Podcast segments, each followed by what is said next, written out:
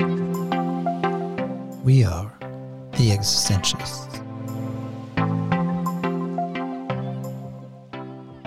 Four existential psychotherapists invite you to join us in a dialogue about what it means to live an existentially attuned life.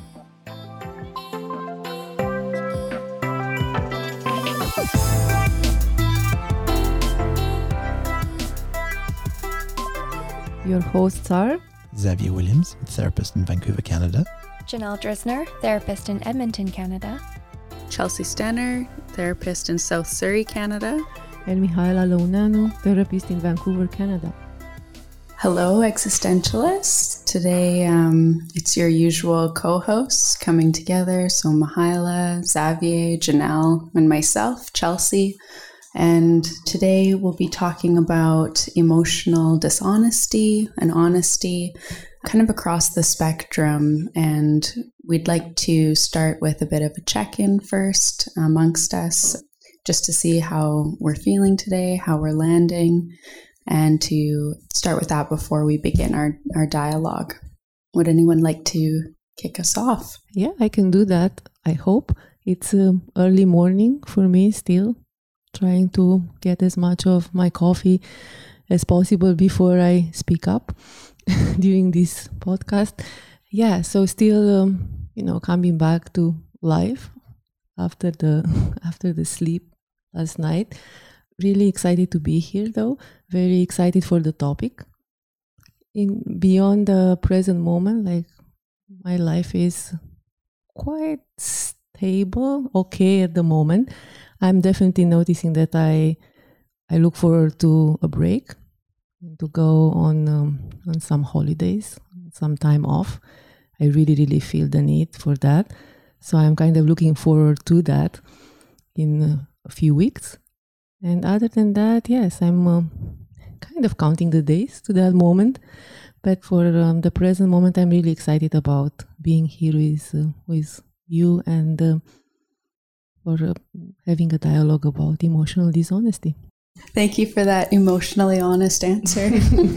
for myself, I also feel ready for a break too, but coming into this weekend, we're recording on a Saturday morning here in Vancouver and Janelle in Edmonton. And so on this morning, I'm also a little bit tired, but feeling relaxed. And as I'm stepping into the weekend, there's not a whole lot on my plate. So I'm looking forward to the spaciousness of that to just kind of be able to relax and and let things emerge or feel spontaneous with what I would like to do. I'm a little bit disappointed with our weather so far this this summer. I was hoping to kind of get outside a little bit more.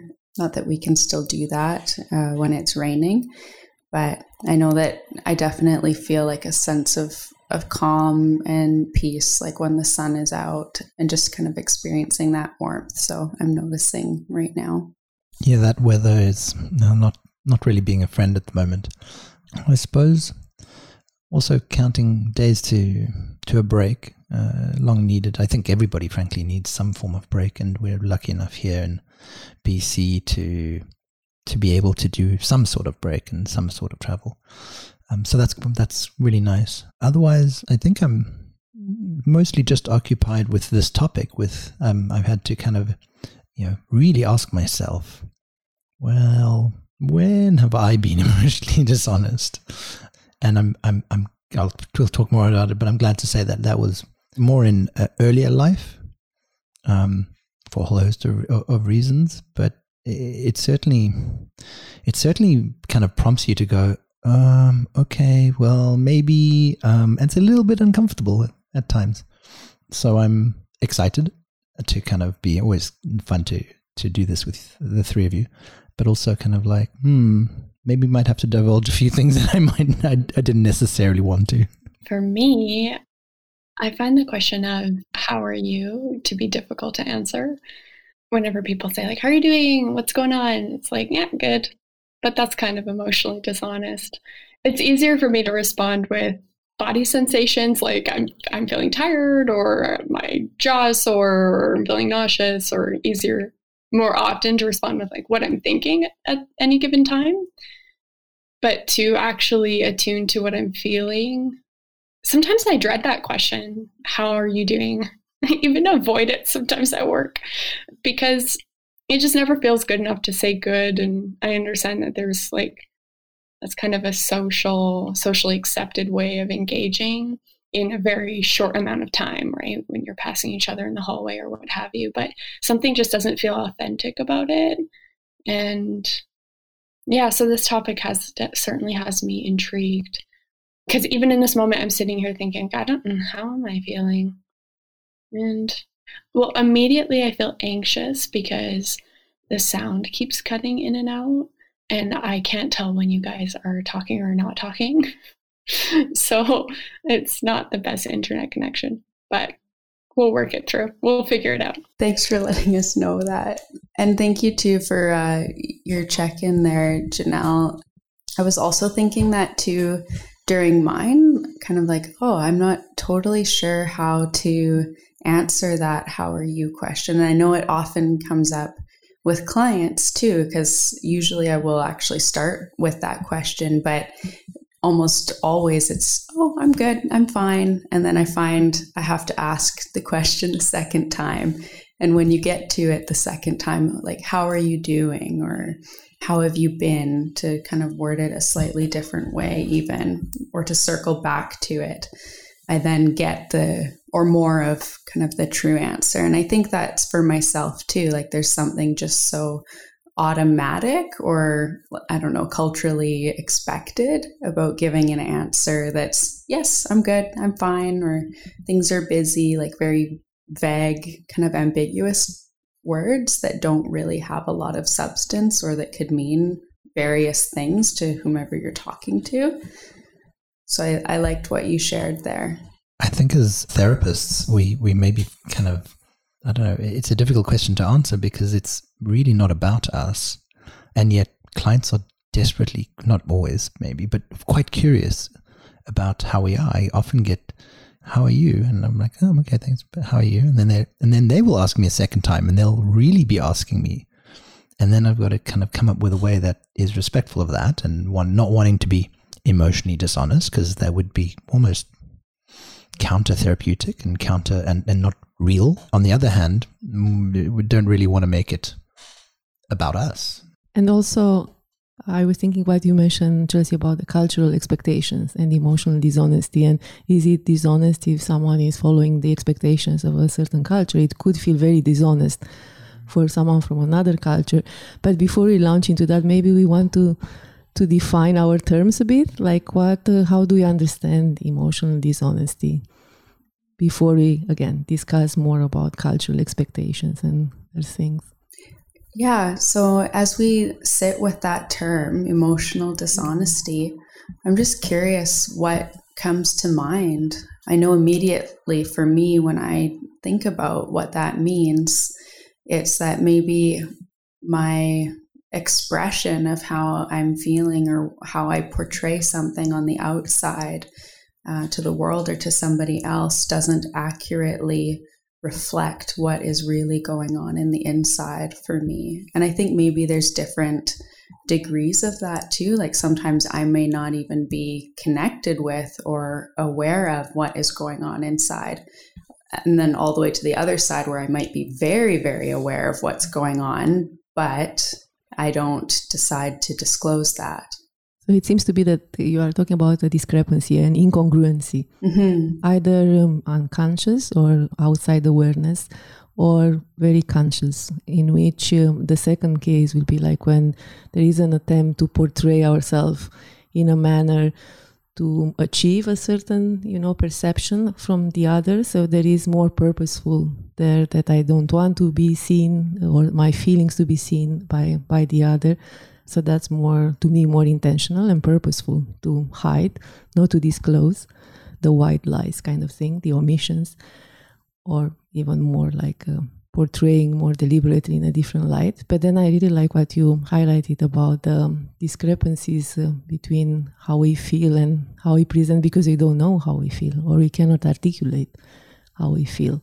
Or indeed, those instances in which we, whether rightly or wrongly, assess that the person who's asking maybe isn't the right person to hear it, or or maybe lacks the capacity to hear it, or the wounding that they might suffer is you know you kind of we evaluate we calculate that it would be too much or something something to that effect. So is that dishonesty then? Ah, i don't know. This is a very good question. I mean it, it would i suppose in a way because you're not really saying what you feel and you're aware of it and so there's some intent to hide but is hiding for a good purpose hmm I, I, I, what's popped into my head is the um, the inquiring murderer.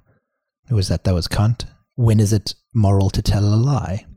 If some if a murderer's chasing somebody and they ask you which way did that person go, and you believe in never lying, do you lie or don't you? That reminds me also. That reminds me also of um, something that is stu- stuck with me from um, existential analysis training, like uh, in um, when we talked about the ability to be, which is related to reality, to truth, telling the truth. Something that we um, we say there, it's that telling the truth at all costs, even at the price of uh, doing harm to the other person, is an act of violence. And so that relates very well to what you just said, Sav, that um, the question is telling is telling the truth the most ethical moral act at all times. Can you expand a little bit on that, Mihaela, what you're saying about doing violence to the other? yeah like if if someone tells a very hurtful truth because the other person who receives that truth is not able to understand it to relate to it is too much too wounding then uh, we create more damage is that then doing any good. So again it, it's very tempting to advocate for be honest at all times and tell the truth at all times but i guess it's more nuanced than that. So what is emotional dishonesty? Are we then kind of going into a, a realm of there's maybe emotionally honest or dishonest outwardly, but then versus kind of being emotionally honest inwardly, right? If I know what I feel and I deliberately don't tell you because it would be too wounding or because I don't trust you enough or whatever, I may not be telling you the truth, but I'm not deceiving myself. I'm not oblivious. I'm not even avoiding or pretending. Like I'm, I'm sit there kind of almost wrestling with it. I would say to at least to some extent internally that would be emotionally honest for me. that does make a huge difference. I think it's actually relationally responsible to assess the capacity of the other or or maybe even to be to practice. I remember in our existential training we talked about modesty in terms of like what we share of ourselves and that not every person we meet is deserving of our innermost feelings and thoughts and so on and so forth. And so it can actually be a protection a kindness to oneself to to not share that. And i think that's important in different relationships actually to assess whether the other can hold and receive it and whether it does me a violence to share it. But the i think awareness is everything. Like are you aware of your own feelings? What's going on inside you and making a conscious decision and deciding what you consent to share and what you don't consent to share. I really like what you said, Janelle, about relationally responsible. That kind of stuck with me as being so critical in how we kind of decide, and assess if some something is emotionally dishonest, or just, as you suggested, a responsible way to deal with myself and the other. The other point on that, um, picking up on, on what Janelle Mihaela just said, is I've had a couple of clients who, when asked, kind of, you know, what's something, without telling me, what's something that you've never told anybody?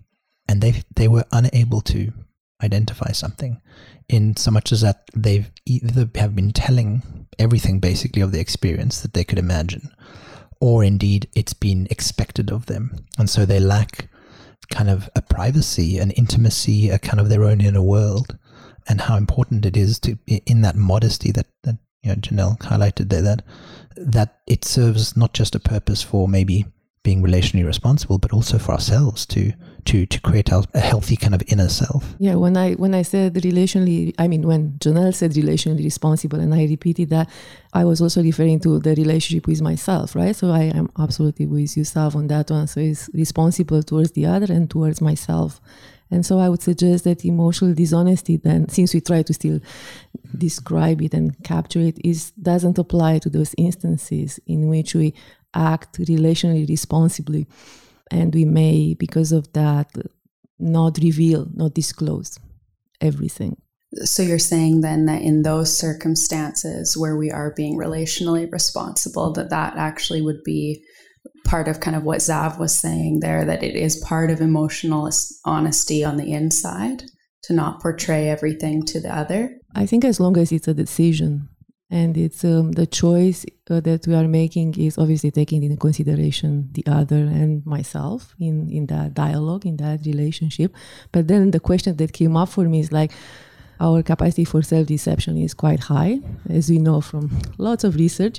So the question would be can we be sure that we are actually relationally responsible and not just not wanting to get into trouble or difficult conversations? Mm-hmm.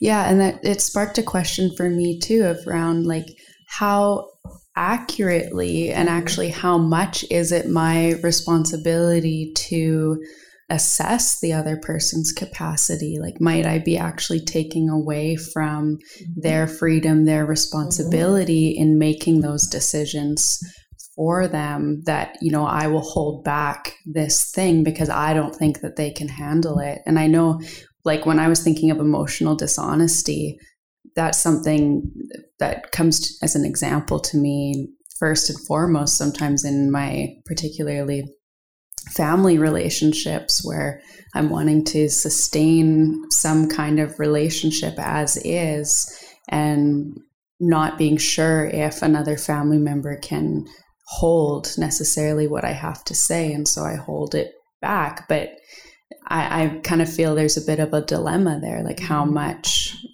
should I really be doing that? Mm-hmm. Can I really assess for another person? Sure, that's such a great point, Chelsea. And the dilemma and the tension is there for me too. And I know some people saying, yeah, we should preserve the relationships at all cost. And the relationship is the, the top value, while others say, no, my authenticity and being able to say how I feel and um, to share who I am is the most important. So that tension again between authenticity and um, relationally responsible yeah. Well, and then too, when we look at when we talk about preserving relationship, then you have to look at what is relationship. Mm-hmm. And so if I'm preserving a relationship on a false pretense or from a place of dishonesty, is that really relationship?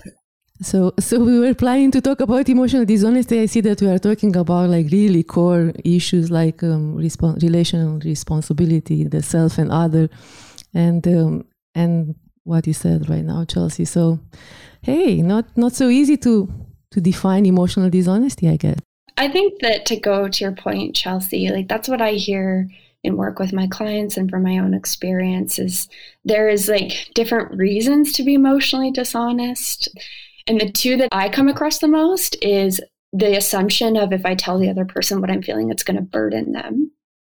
And the second one being, I don't want to cause conflict and there being conflict avoidance. And I think all around, like underneath both of those, is this avoidance of suffering. I think it's much easier for us to be emotionally honest with uh, when we're happy, when we feel joy or gratitude. But if we feel anger, especially, like I noticed that one gets concealed quite a bit, particularly in Canadian culture yeah i i'm so appreciative of you Janelle, like making these points about yeah we what we try to hide sometimes are the not so good things. And the avoidance of conflict is a big one that i encounter too is um, in working with my clients in my relationships. And yeah culture plays a, a large role in that i think. And personality types speaking from personal experience. Conflict avoidant. Mm-hmm. Would you like to expand on that, Zav? Maybe not this minute. I mean, no, actually, that's not. No, that would be. I don't know, maybe dishonest. dishonest. but yeah, uh, you know, so I'm a, as listeners might know from our website, existentialistpodcast.com. I'm a, on the Enneagram personality types. I'm a, I'm a nine, and nine is a peacemaker. Nine, nine doesn't like conflict so much which is interesting because I used to, like, I've studied, you know, uh, war and society, and and so I uh, I kind of and, and grew up in a in a French household in which conflict is the order of the day. Like, it's not not abusive or anything, but it's just how we communicate sometimes. And yet, I certainly find myself holding back, less so now, but previously, definitely holding back precisely to avoid upsetting the apple cart, as the phrase goes, to avoid any sort of distress in the other.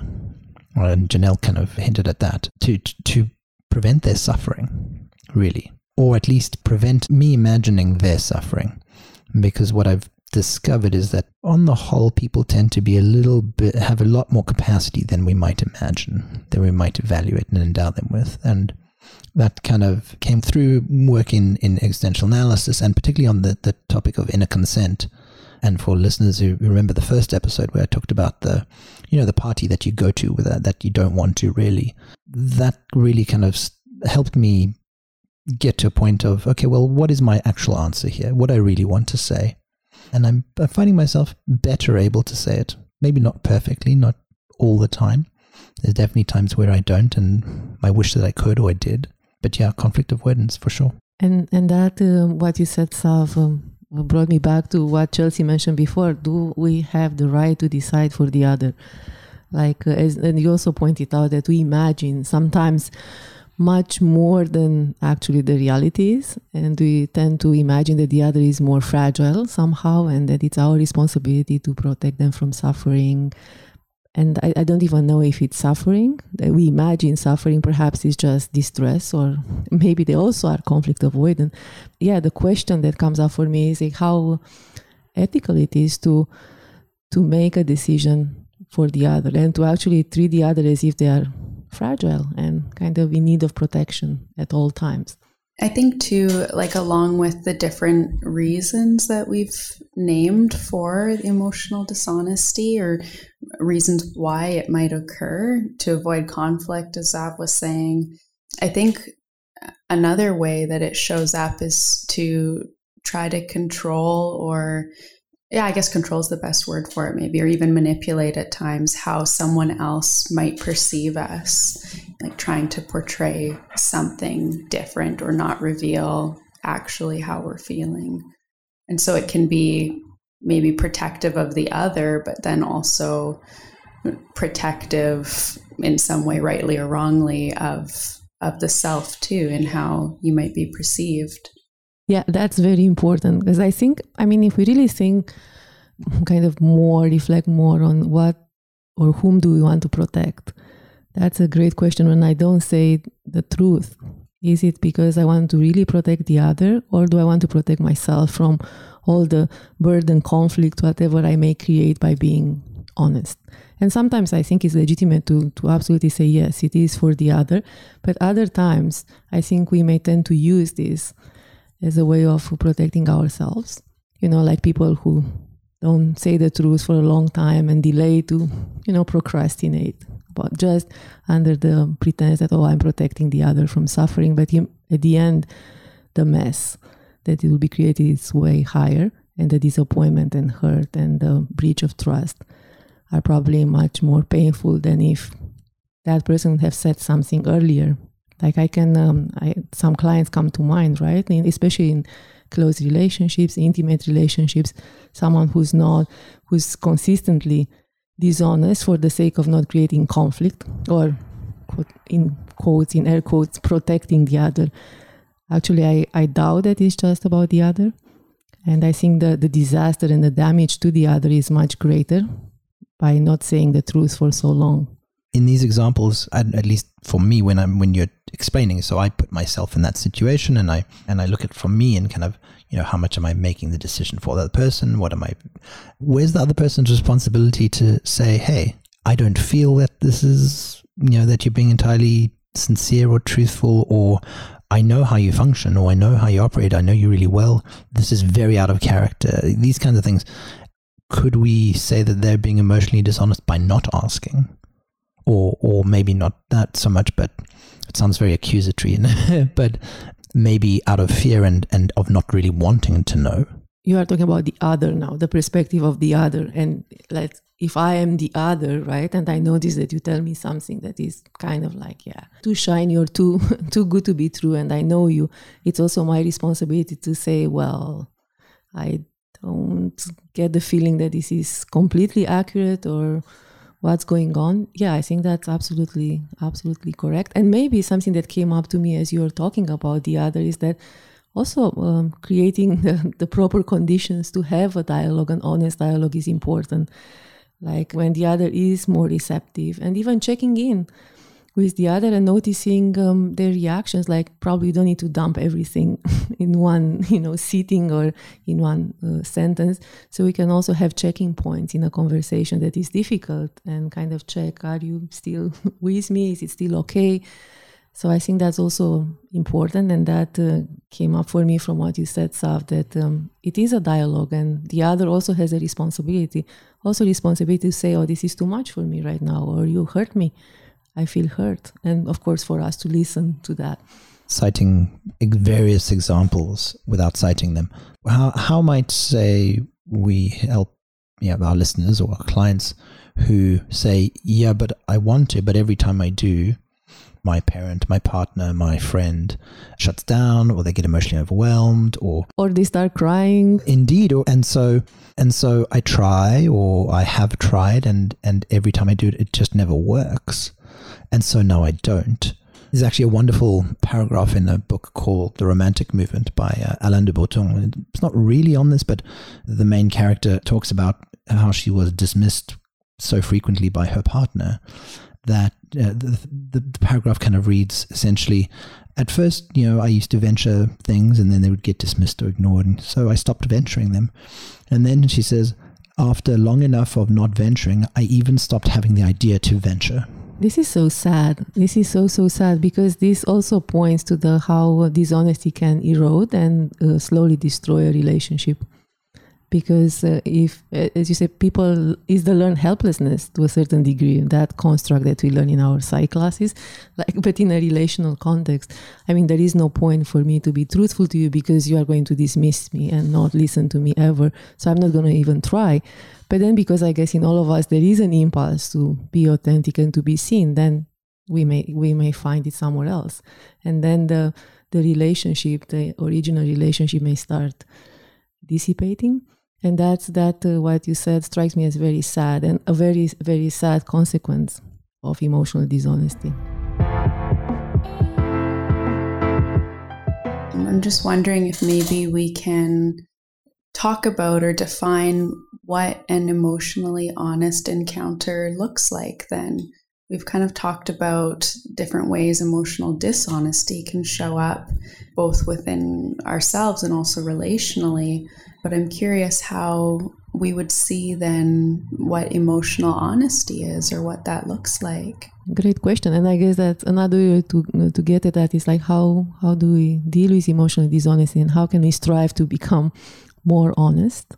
I think for me the first thing that comes up is that again that this uh, emotional honesty, this honesty takes place in a relational context, and it could be obviously with the other, but also with myself so I think the first kind of condition would be to have that open dialogue, that openness, to dialogue with myself. I mean, to check with myself, how am I feeling right now? What am I thinking? What are my impulses? But also to be attuned to the other.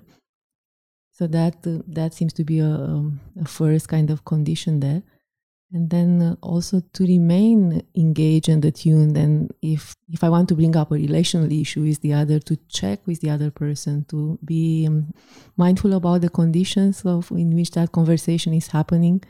Like not the last five minutes of a heated conversation like bring something really you know but like taking time being from a place of care of closeness and then checking multiple times like having multiple checkpoints yeah, I think what you're speaking to there also points to a term that we use in therapy and counseling called immediacy, where it's not just the content that we're talking about between us, but also the process of how is it for you to hear me say this right now? Or how is it for you to express that to me? What is going on for you? Kind of on that process level that can also help kind of deepen the emotional authenticity of the moment as well and saying, you know, how is this relating between us? What is happening right here, right now? there is much more that can come up from that relational space, like pointing out to that and exploring that, than even perhaps my initial intention of what I, the content I wanted to communicate. And sometimes just talking about that can clarify many things about the content that I intended to say. But overall, for, for me, like that, and that's a personal stance, of course, like it's, I think it's way more damaging not to speak the truth in an appropriate way, of course and to holding, you know, to, to keep it under wraps under the pretext of protecting the relationship than to find this way of communicating because I guess my, my fear is that the damage to the relationship may be greater than what we think it are the benefits of not being honest. Two things come up for me there is one is a phrase that my supervisor once uh, said to me when I kind of brought a, a client that I was you know worried about bringing something up with and you know, for fear of of kind of causing suffering. And her response was, "Your client is already suffering," and and that was very in, in a very a very succinct way, kind of said everything that needed to be said about that. That what I feared was already going on, it wasn't, and that the, the suffering was probably such that my asking about it or my pointing it out wasn't going to add anything more to it that, that wasn't already there. So that was the, the one part. The other thing is we've talked about kind of being open to to dialogue and kind of I think the phrase would be titrating things and uh, you know kind of slowly and in context and so how how could we help uh, listeners who are perhaps haven't spent years and years and years and years training in psychology and and and how to do, do handle emotions and figuring out like uh, just you know the regular person on the street who who says, "Okay, but like I, I don't know what to do. How can we help them more?" I think a really practical way to start moving to a more authentic or honest emotional expression with others is to, and it's so nuanced and we might not even notice it, but is to start speaking from the first person or from the I. Like, I feel scared when you do this or when this happens, versus a lot of how our language works is we go, you, you, you. Mm-hmm. You know, when you're out there and you're doing this, and then this happens, and you feel this way, when I actually might be circling around my own experience and not actually expressing how I mm-hmm. feel. Instead, I'm using colloquial mm-hmm. third person youisms to try to make a general expression versus something that's poignant and personal. Absolutely, Chelsea. And that brings me to another kind of condition of how to do that. I mean, maybe it's not as practical as we want to at this point, but very important in order to speak from the I point of view, I have to be able to stay by that I, by myself, to have that inner strength, to tolerate the fact that I may hurt the other, and to tolerate the possibility of losing the relationship ultimately. And how am I going to be with myself if that were to happen? So I think that's actually it's it could be very practical, like before starting talking, right? And to ask myself, what are the what is the price I'm willing to pay for that? And can I tolerate? Can I am I fully with myself and can I speak from that I place? And can I tolerate the cost? Yeah. What is the worst that's going to happen here? Yes. Yes. Right? Kind of like for, for any anxiety, right? What is the worst that's going to happen? Uh, is my partner going to leave me? Is my, will my parents never talk to me again?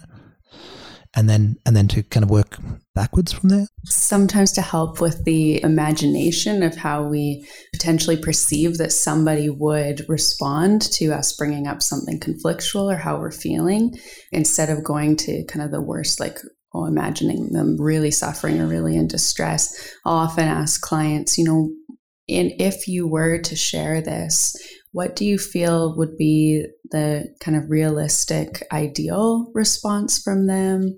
Realistic good, but then also realistic bad as a way of helping to broaden their perspective so that it's not always necessarily focused on the worst possible outcome of sharing, But then also to go along with what Mihaela was saying is that it is a possibility that they may not be able to, with what happens, the relationship may not be able to continue.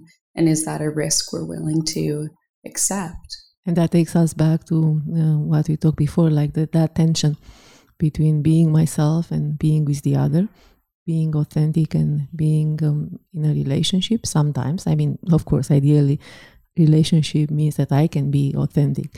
But when we get to the point of uh, even contemplating emotional dishonesty, perhaps is not really that way sometimes.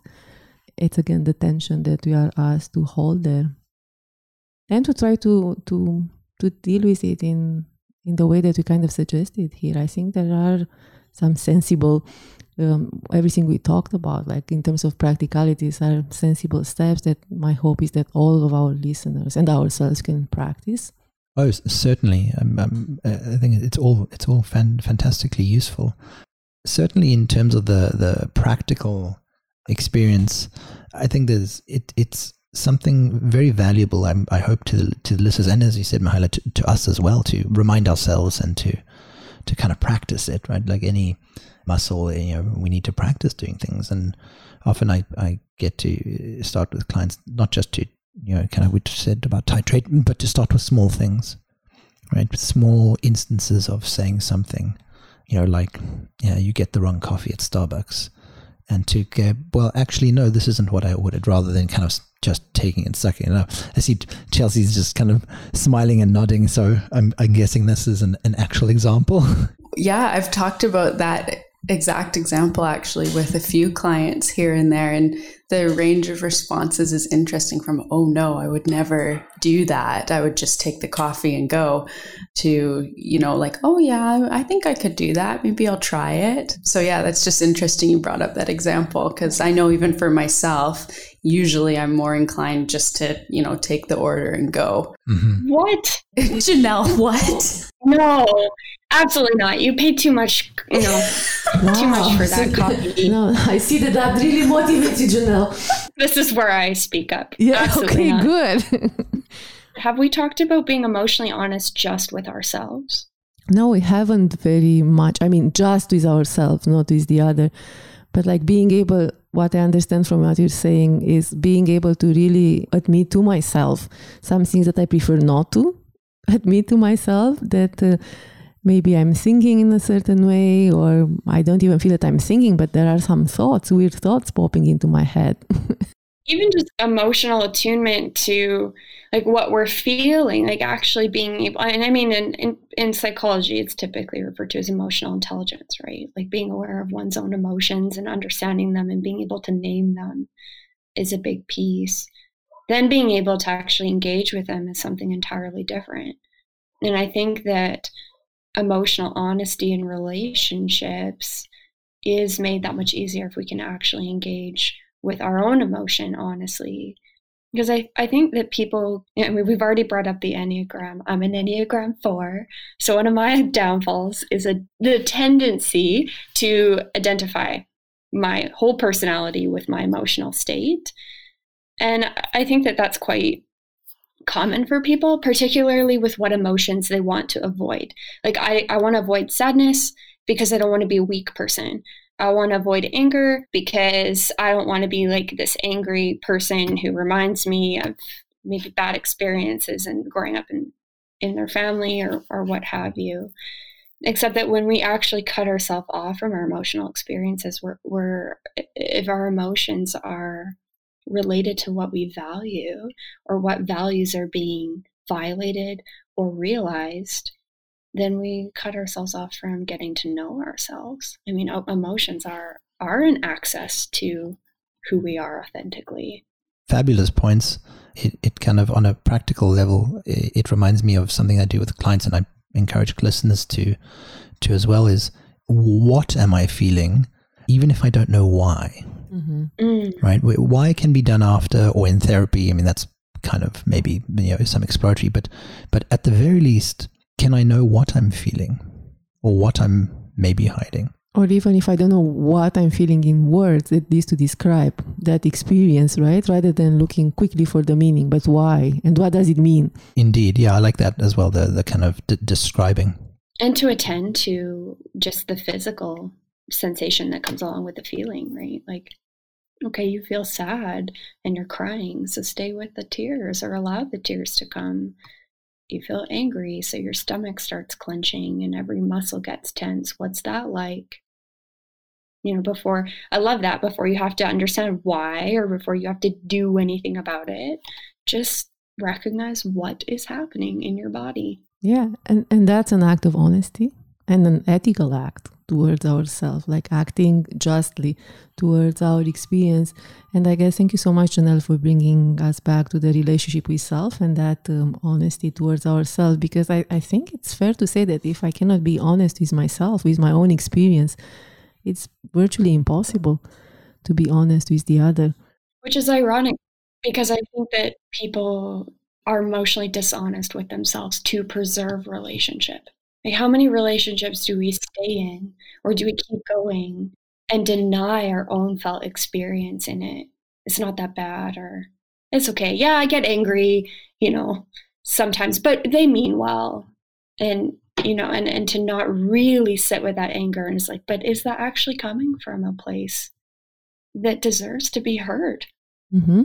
Yeah, so true. It's like um, if we betray ourselves and we leave ourselves behind, it's virtually impossible to be honest with the other or to claim emotional honesty in a relationship.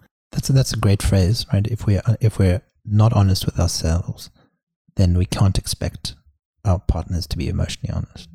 I mean, we, we can we can. It's entirely unfair and unjust. So our emotional dishonesty invites emotional dishonesty as as much as hopefully our emotional honesty will maybe help a partner who is more conflict avoidant for example to show up more and to be more honest.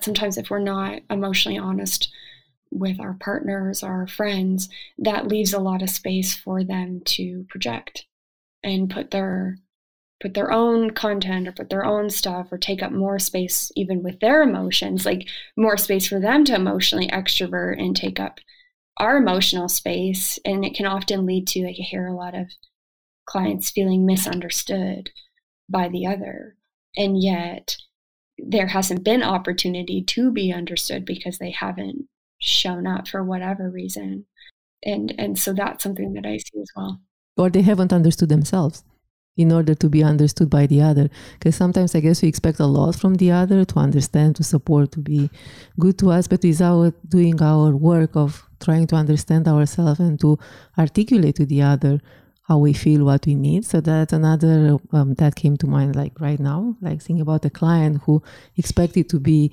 understood by the other, but without doing the minimal work ask herself like what is it that i'm feeling or what is it that i need so that's another form of emotional dishonesty like um, expecting the other to to do this work that i'm supposed to do uh, yeah uh, to, to, to, pick up on that on again on a practical level something i say to clients who who come to me for couples counseling is that you know considering finances because you know therapy is, is not cheap if it's a choice between couples counseling and individual counseling, I will always suggest individual counseling first, always, because you're going to get much more benefit out of understanding yourself and knowing how to deal with your own things. And then that'll carry over into your relationship rather than trying to do couples counseling when neither of you are really doing your own work. Yeah, great points, Al. Yes, or at least do in parallel, but the finances may be a problem. Oh, sure. So, yeah. Pa- parallel is always the best, but you know, it costs money. Are there any final thoughts that we have on this or things that we would like to reflect upon or or share here at the end kind of before we wrap up this episode? Without wanting to kind of force the issue too much, I kind of actually enjoyed this far more than I imagined I would. And the more we talked, the more kind of open it felt. And, and in kind of way, this is what uh, we would hope comes from emotional honesty, that it creates more dialogue and more curiosity and speculation and and suggestions and solutions. Yeah, so I feel very much the same. I'm I'm um, I feel that I we got to look at different facets of that that I didn't definitely expect that they will come up from this dialogue. So I'm also very grateful for for that and definitely I'm also taking something from this for myself and for my clients. And with that too, I think that there were so many different avenues that opened up from this that it would be interesting to dialogue further, maybe about specifics, because there's so much here that emerged. Like we can't do justice to in the time that we have today. But there's so many different things that have come up for me that I'm thinking about that I would like to come back to in future episodes as well. I think the last thing I'd like to say about emotional honesty is just to recognize how much courage it takes to do that. And then it can be an incredibly scary thing to be emotionally honest with oneself, but especially with the other. However, I do think that being emotionally honest is quite enriching to relationships. We can have more authentic relationships with ourselves and others when we are emotionally honest. Great point. Yeah. Great point, Janelle. Yeah, thank you for for mentioning that. Yeah, it is very very scary for for some people, and it takes a lot of courage. And yet, is I'm with you here. Like I'm, I think it's totally worth it. And I think that not being honest just creates more damage, suffering. In spite of, interestingly enough, emotional dishonesty being motivated most of the times by the desire to prevent suffering. And maybe we can leave our listeners with a bit of a challenge that the next time that somebody asks them how they are, that they actually tell them how they are, you know, within reason to the relationship. Excellent. Excellent point, Janelle. Yes. Something that, uh, you know, is just kind of dawning on me as we've been talking to is when we are asked how we're doing, how often it comes back to something just like so aqueous and mm-hmm. and watery and nothingness really and i was thinking about my check-in today and just how I, started talking about the weather. It's like how conditioned is that right? Like it's like it's coming up even there you know? I wasn't sure exactly what my check-in would be that there for today and it's like oh yeah the weather is disappointing me and it's just interesting how sometimes not even being aware of it it comes up in that way. So yeah i just wanted to make note of that just before we move into our existential question for our next episode we want to say a big thank you to our listeners for your ongoing support We've reached just over 1,500 downloads, which is above and beyond what we imagined it would be so early on in the creation of this podcast. We are so pleased you're enjoying the content. And if you'd like to help us, we would appreciate it if you could subscribe if you haven't already, share the podcast with your friends, or give us a rating. Of course, we always appreciate comments and would love to hear from you if there are any topics you'd like us to cover. Follow along and find us at existentialistpodcast.com. Now for our existential question. It's a short one. Are you ready? Who are you really? How would you describe who you really are? We look forward to hearing your answers.